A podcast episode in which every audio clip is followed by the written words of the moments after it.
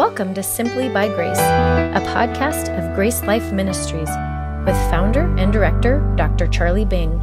This podcast and other helpful resources can be found at our website, gracelife.org. Now, here's Dr. Bing. Good morning. Appreciate the privilege of speaking to you today. It's been a busy uh, summer and fall season. I haven't been here a lot, but looks like things might settle down a little bit. Um, even though I just preached in India last week, would you believe that? I did it from my office from 2:30, 12:30 to 2:30 a.m. to them, that's one to three o'clock. Um, but there's this group over there that really wants to uh, go through my book simply by grace and other things eventually, probably. So happy to do it. And uh, there's other projects going on. I think you might hear about some of that later. So, um, when Gary asked me to speak today, um, I told him a month or so ago, I said, uh, I'm sorry, I'm going to be in Israel with a group. So I'm kind of happy to be here. we did promise people the adventure of a lifetime, though. So if we had gone, it would be quite an adventure, wouldn't it? Um, now, I told them also we would walk where Jesus walked, just uh, don't trip on the landmines. Um, and over here is Bethlehem and uh, Bethlehem Bomb Shelter and so forth. It could, it could have been quite an exciting tour. But uh, God knows tomorrow, and He tells us not to presume upon tomorrow. So here I am today. Glad to be here today with you. You know, we've been hearing a lot um, in the news today uh, since the events in Israel about this Iron Dome that protect, protects Israel.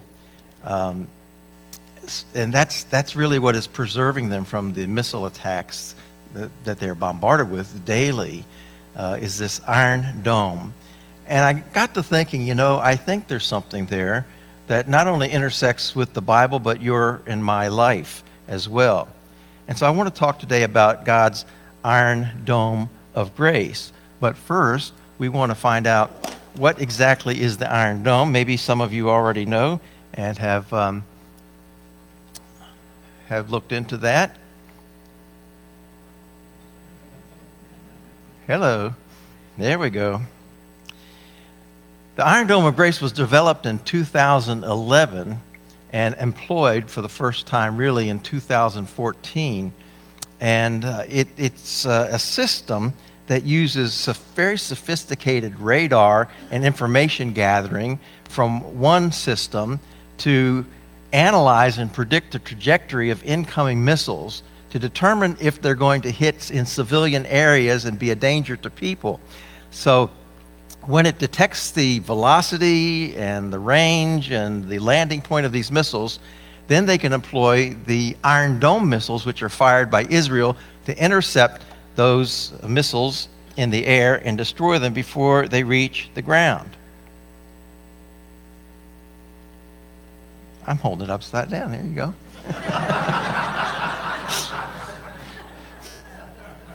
so missiles are fired, and then the Iron Dome missiles go up there and they, they find the enemy missiles and destroy them. And it's, they haven't revealed exactly how many missiles have been destroyed since its deployment, but some say 4,000 missiles. But thousands and thousands of missiles have been destroyed that would have otherwise done a lot of damage to civilian areas. And it is said to be 90% effective. So that is what we see in the news today, and that's kind of how it looks and how it, how it works. But I think that Iron Dome is really part of what we see in the scripture as God's plan for Israel. And I think that there's a reason to appreciate that from our perspective, though I don't think we're Jews here today, and we're certainly not in Israel. There's something that we can appreciate, appreciate about the fact that God preserves his people. God preserves his special people. And he's got our back as he does have Israel's back. And it's called grace. It's called something we don't deserve. It's unconditional, meaning that God promises it and it does not depend on our behavior, obedience, or performance. And so he has promised to bless us. And ultimately, we win the end game, although there may be difficulties in the meantime. And that's what we read in scriptures also that Israel will win the end game. They will come out victors and they will be restored as a nation no matter what the world or Satan or the enemies throw at them. And it all is because of God's promise to them from the very, very beginning. So let's just do a really quick survey of the Old Testament because really the story of Israel, their disobedience, and God's preservation is, is the story of the Old Testament. But we don't have time to go through all the books of the Old Testament. So we're just going to, just going to hit some high points to remind us of what God has been doing. Since the very time of Abraham, who is considered the father of the Jews, when God called him and he came into the, to the land of Canaan, and God told him in the Abrahamic covenant in chapter 12, uh, beginning in verse 1, that he would be a father of many nations, that there would be a seed that would come from him that would be a blessing to all the world. Telling us then that he would make a great nation of this people. And uh, they would be known as the Hebrew people, the Jewish people. And he even attached a promise there that I will bless those who bless you, and I will curse those or him who curses you. And that promise will be followed and fulfilled throughout the Old Testament, beyond into the New Testament, today as well as tomorrow. And so that promise is then reiterated to Abraham's descendants, like Jacob. I mentioned Jacob because Jacob's where we get the name Israel. Remember, he was renamed Israel. And the word Israel means someone who struggles with God, one who struggles with God. Because Israel, Jacob had that wrestling match with God, you know. And, um, and even today, Israel, we see, is struggling. Their whole history has been a history of struggle. So appropriately named. And yet, God has take, took care of Jacob as he took care of Joseph. He used Joseph to deliver the nation uh, in a time of famine when they brought the people down to Egypt. But then that went south, and of course, the Israelites became slaves in Egypt and were held in bondage for 400 years until God sent a deliverer named Moses to take them out of Egypt. And that's the book of Exodus, where Israel is, is saved or redeemed and delivered out of bondage into freedom. The freedom of a wilderness where God then had to take care of their needs by his special provisions. He had to watch over them all of the way and, and give them manna from heaven so they could eat. He had to give them water from the rock. He, he even gave in to their prayers one time and gave them meat to eat. And uh, he just took care of them in the wilderness and protected them along the way. But they disobeyed. And even in spite of their disobedience, you remember that whole generation died away before they were able to enter into the promised land some 40 years later. 40 years in the wilderness. And when they are about ready to enter into the promised land, the king of Moab, which is uh, on the east side of Israel, uh, along the Jordan River, the king of Moab wanted to curse the nation of Israel. He was threatened by them. And so he hired prophet named Balaam to curse the people. And three times Balaam tried to curse the people of Israel, and he couldn't do it. Instead, what came out of his mouth was blessing a blessing that said, what I see is a nation as many as the uh, sand of the sea or the beach or whatever he said. Uh, there's going to be a lot of them, innumerable amount of them. And he said uh, that there's going to be a king that comes from them. And he, and he talked about the king that would come from them. So there was a future for Israel. Even, even when someone intended to bless them, God preserved them. And they enter into the promised land under the leadership of Joshua, which means Savior. Yeshua, uh, the name of Jesus, by the way. Joshua, the Savior, takes them into Israel, and they're victorious as long as they're obedient. But when they're disobedient, God allows them to lose some battles. When there's sin in the camp, like the sin of Achan, he allows them to lose some battles at Ai. But when they're living for the Lord, they're successful, and God gives them rest all around. After Joshua passes off the scene, there comes a period we, we call the period of the judges, where judges rule over Israel. And because Israel then became completely disobedient, living in anarchy and immorality, God allowed their enemies to conquer them and enslave them again. And they would cry out to God. and God would send a deliverer called a judge, and that judge would deliver them. And this cycle repeats over and over again sin, supplication, salvation, and then sin, supplication, salvation again and again. We see that. For example, Gideon delivered the people, Samson delivered the people. We could go through the list of judges like that from that book of Judges. And then um, Israel is taken captive as after this period of, uh, you know, the, described in the Chronicles and the Kings, First, Second Samuel, and so forth. As Israel emerged from the time of judges into a time of monarchy when kings ruled, Israel remained disobedient for the most part. There were good kings and there were bad kings, but mostly bad kings.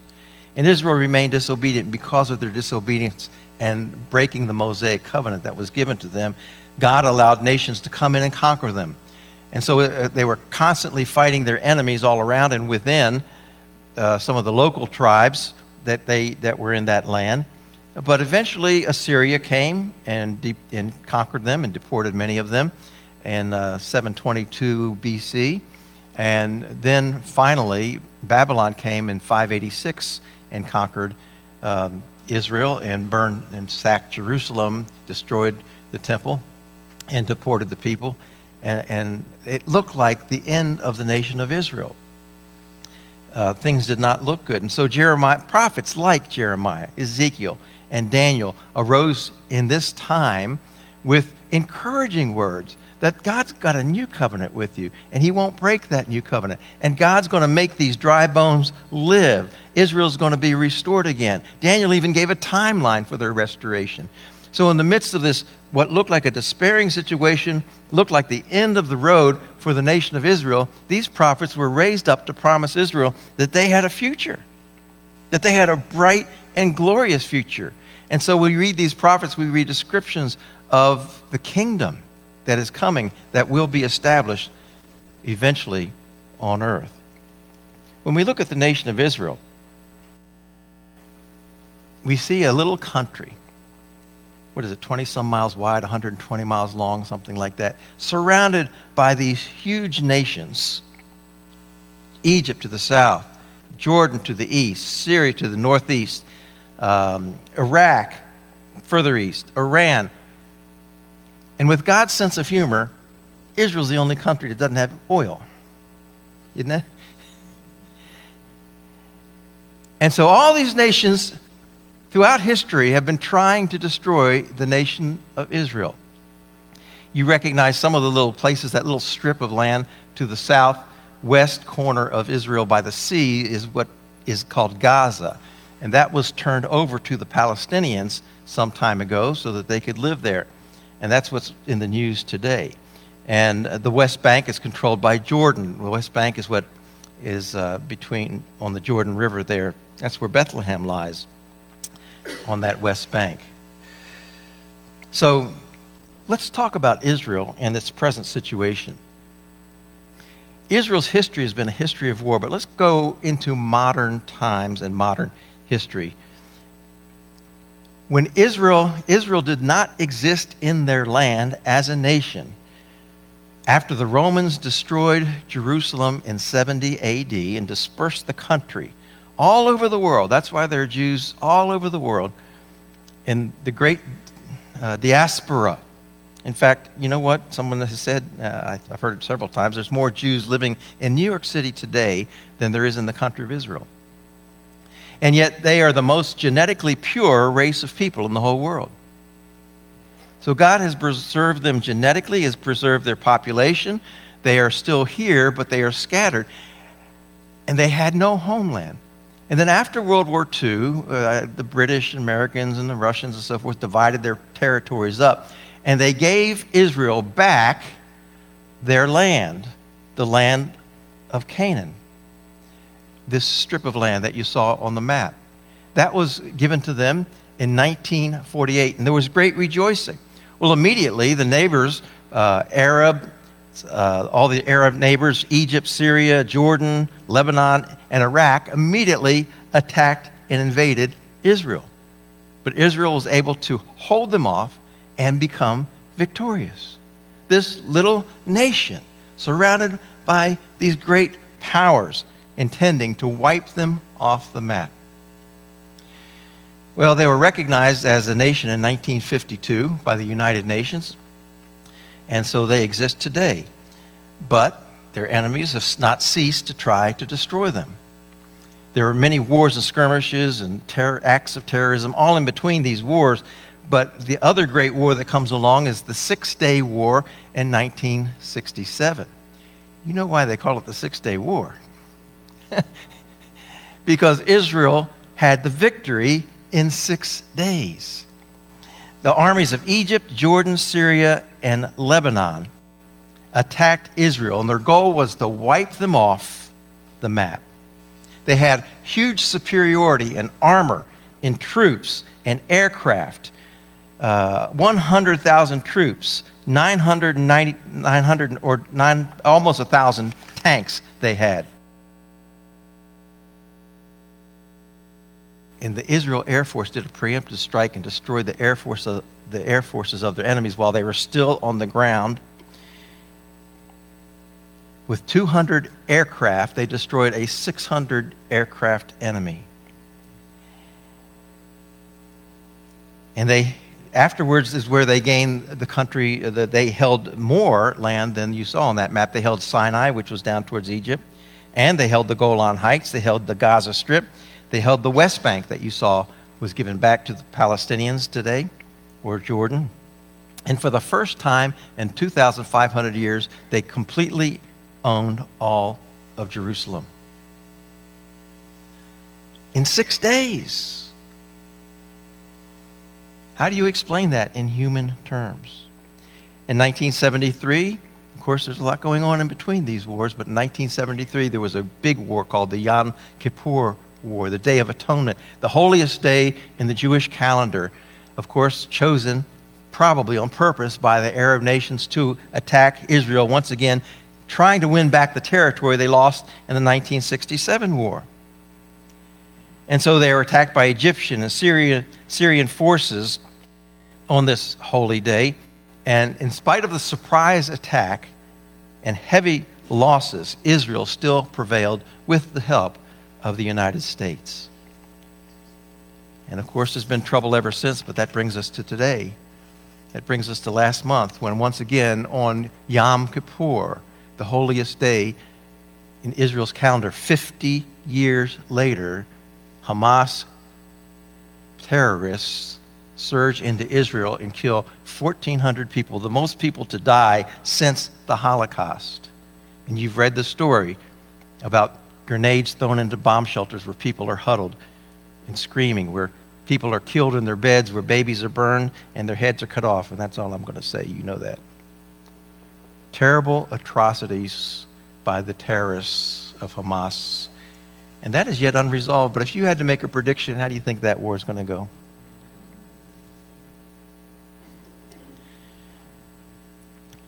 You see, God is still working in the present day right in front of our eyes to show us that God is at, God is at work to preserve his people if you want to understand the Bible, if you want to understand history, if you want to understand what the world's been and where it's going, just keep your eyes on Israel. Well, what about the future of Israel? You know, again, the prophets wrote so much about the future of Israel. Uh, I'm just going to mention maybe just two or three prophecies here to show you what they predicted would be the future. Isaiah 41, for example, uh, 11 and 12. And those who strive with you, Israel, shall perish. You shall seek them and not find them. Those who contend with you, those who war against you, shall be as nothing, as a non existent thing. Well, we've seen that to be true, haven't we? How about the words of Zechariah? He's so clear about the end times here.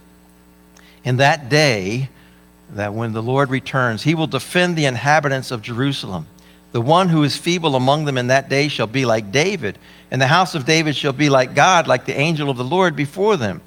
It shall be in that day that I will seek to destroy all the nations that come against Jerusalem.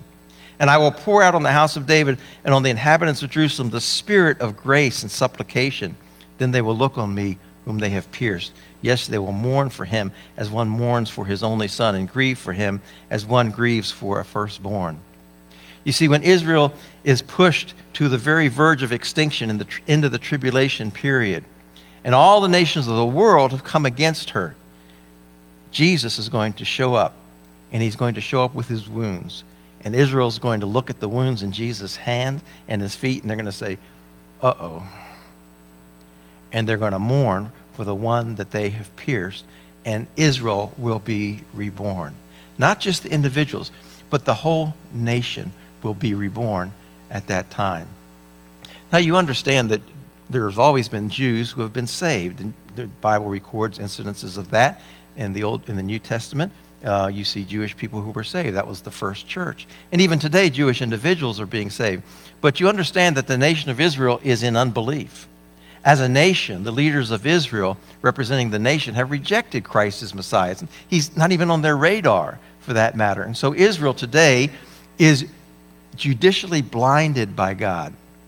At the end of the book of Acts, when Paul's message to the Jews in Rome was rejected, Paul said, Okay, I'm turning to the Gentiles, and God's going to send on you a spirit of stupor. He's going to blind your eyes, He's going to plug your ears.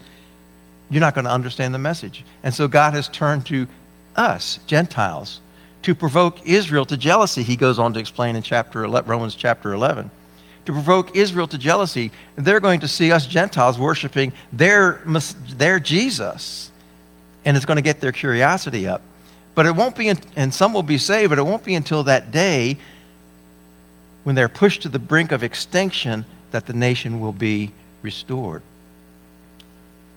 Well, the Old Testament prophets predicted that, but Paul knew his theology. He knew the Old Testament. That's the only Bible he had. And so he says in Romans chapter 11 very clearly and so, he says, after describing how God has not forgotten about Israel, but has an elect remnant of faithful Jews in Israel, and he goes on to talk about the nation, the whole nation. He says, So all Israel will be saved, as it is written. And he quotes from Isaiah, the prophet The deliverer will come out of Zion, and he will turn away ungodliness from Jacob.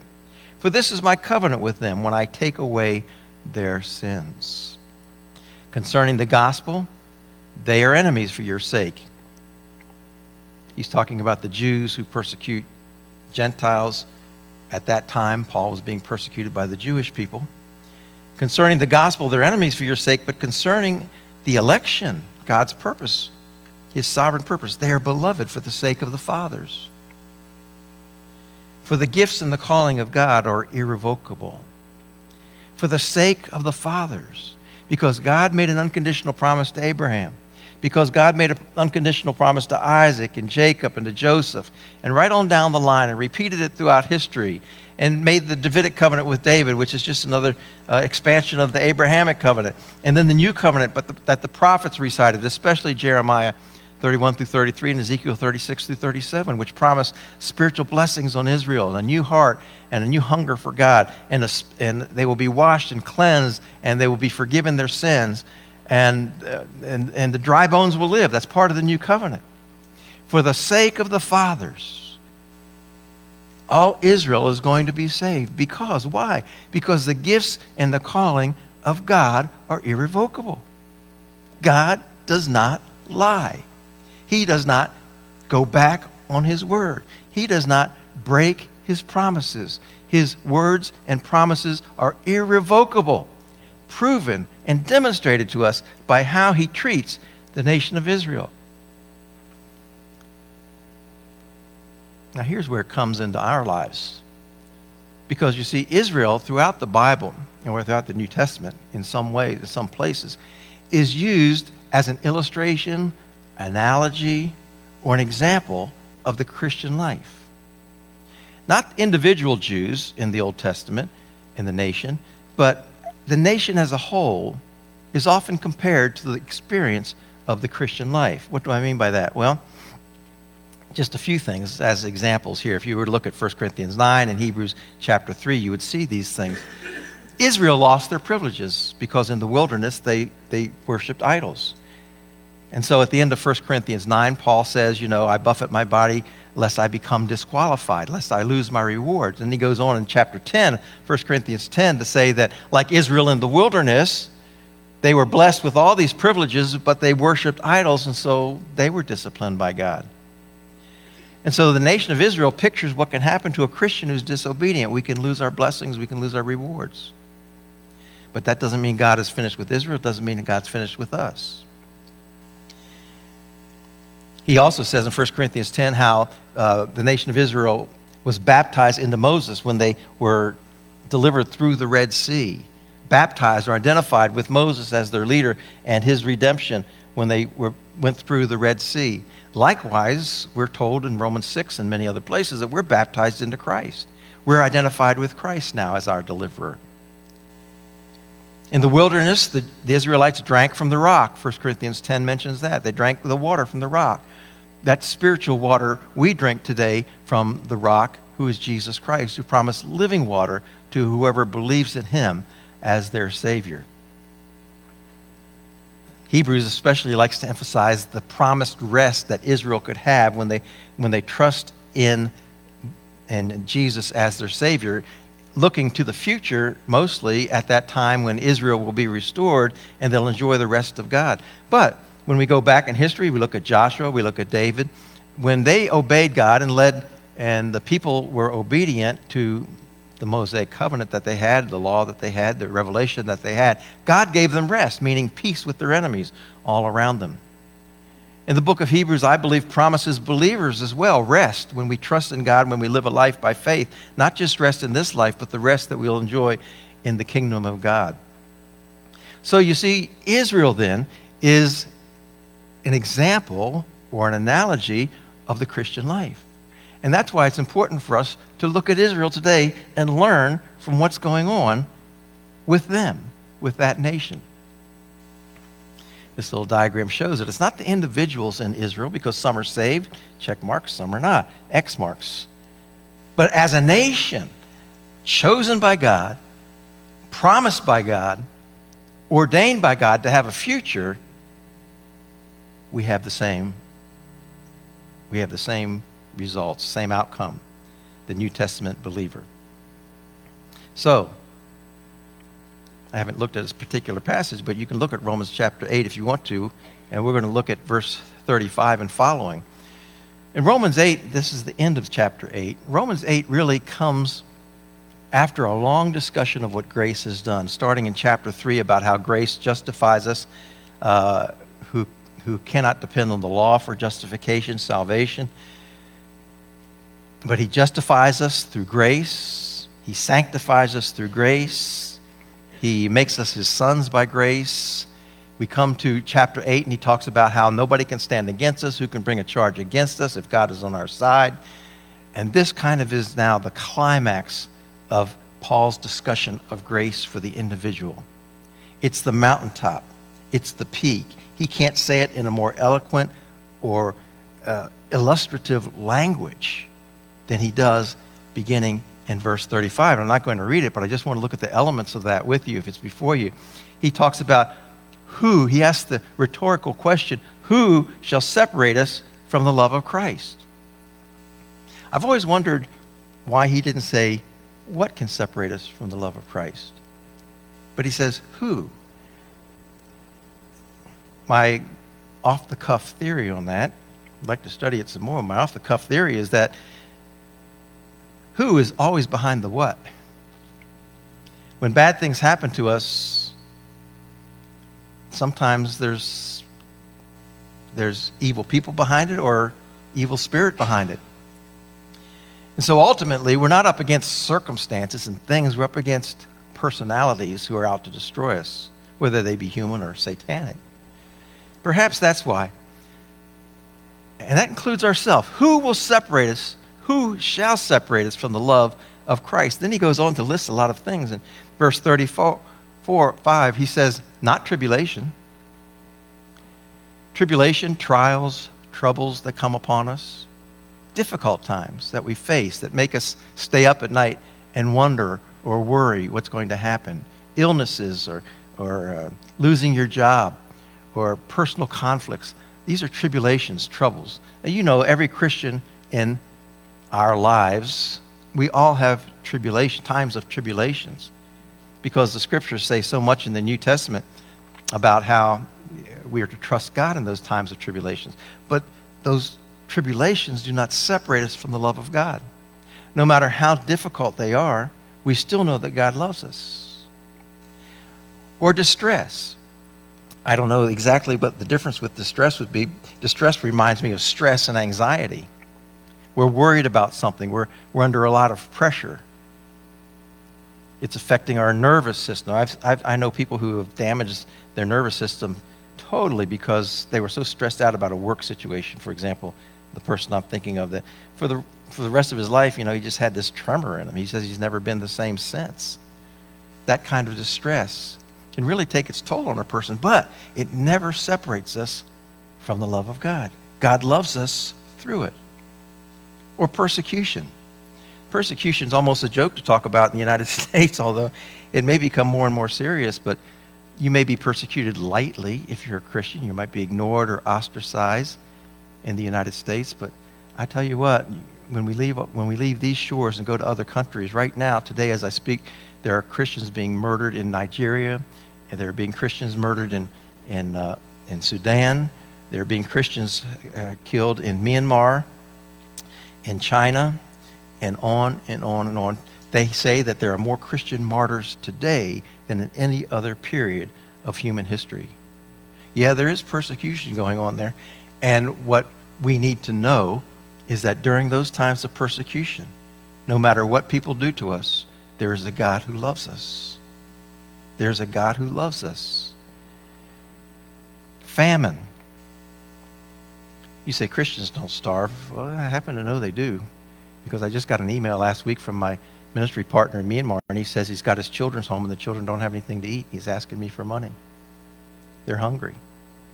It's not the first time that he's been in that kind of situation. Even when we don't have enough to eat. Does that mean God doesn't love us? He doesn't provide for our needs? Well, I think God's going to provide his needs. I, I know he will. God doesn't let his children starve to death. But that doesn't mean they don't go hungry sometimes, and yet God loves us even when there's no food in the pantry or when we live from day to day or from paycheck to paycheck. God's love is still there. It's the constant behind all these circumstances. Not nakedness. Nakedness is going to separate us from God. Makes me. Even God can look on your nakedness and still love you. I'm sorry, it just came up in my head. Why does he say nakedness, though? Maybe it's because when we're naked, we're exposed to the world. We're the most vulnerable. Jesus hung on the cross and he was naked to the world. He was at his most vulnerable, and yet God's love was there with him the whole time. He was never, never separated from God's love. Not peril. Peril would be danger, dangerous situations. We don't face a lot of peril in this country, but drive downtown in some of these big cities and you're in danger of carjacking, you're in danger of kidnapping, you're in danger of rape, murder, or muggings, or whatever. When we were in South Africa earlier in the summer, um, my friend, uh, sorry, who you heard, he was mugged just shortly before we got there, uh, weeks before we got there.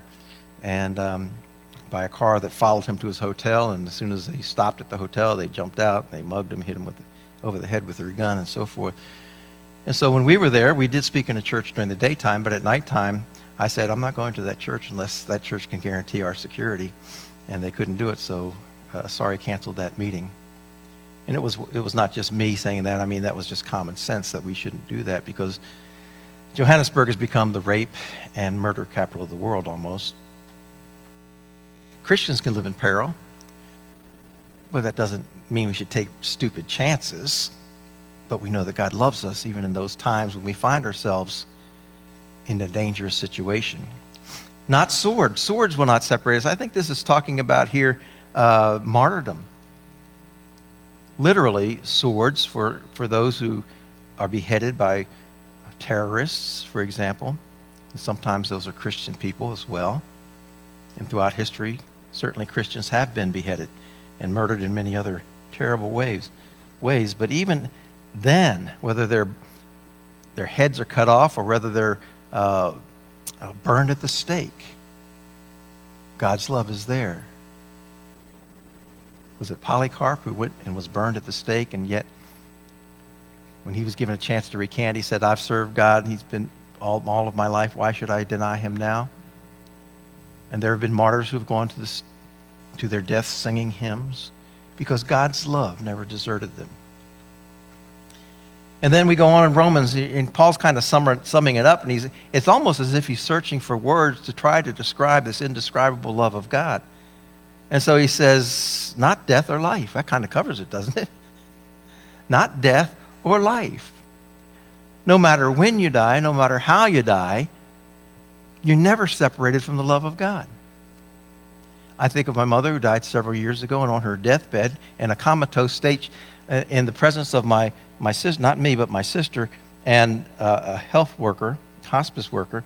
She sat up straight in bed and she said, Thank you, Jesus. Thank you, Jesus. It's awesome. And then she went back into her coma, never to speak again. How do you explain that? My mother never said, Thank you, Jesus, as far as I know, ever in my hearing. God's love was with her in death. I've seen and worked with some couples who've gone through very, very difficult times but face death bravely because they know God is there and they're not separated from his love. So no matter, even at the end of life and terrible situations that we might face, whether it be a slow death or an accidental death, God's love is there. And then in life, well, that kind of covers everything, doesn't it? The whole list that we just, just read. No matter what happens to us in this life, God's love will preserve us through it. And he goes on to explore the spiritual realm. He says, Not angels or principalities or powers can separate us from the love of God. Here, I think he's talking about uh, satanic powers, evil powers, demons who tend to uh, disrupt and and uh, deceive by doctrines or by evil people or sometimes outright satanic uh, possession and interference. No matter what he throws at us, it doesn't separate us from the love of God. Even Paul had a thorn in the flesh, a messenger of Satan, he called it. But he knew God loved him. Not things in the present or things to come. No matter what you're going through today or no matter what will happen tomorrow that we don't even know. I thought I was going to be in Israel today. You don't know what's going to happen tomorrow. That's why James says, we say, Lord willing, I'll do this or that. But no matter what happens tomorrow, whether it's what you planned or what you didn't plan, no matter if your retirement's going as you think it's supposed to or whether it's not, God's got you covered. He loves you and He'll preserve you through that.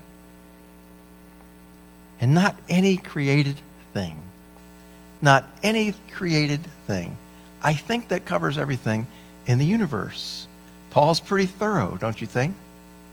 Nothing can separate us from the love of God. Now, some people might be thinking and say, well, but. There's always a well, but, right? But you don't know how I've sinned. I mean, I really sinned, even after I was a Christian. You don't know what I did we have the promise of God that all of our sins are covered by the, what Jesus did on the cross. When he said it's finished, he meant it. When he said it was paid for, he meant it. And so we have a promise like in Romans 5:20 where it says, "Where grace abounded, sin abounded even more."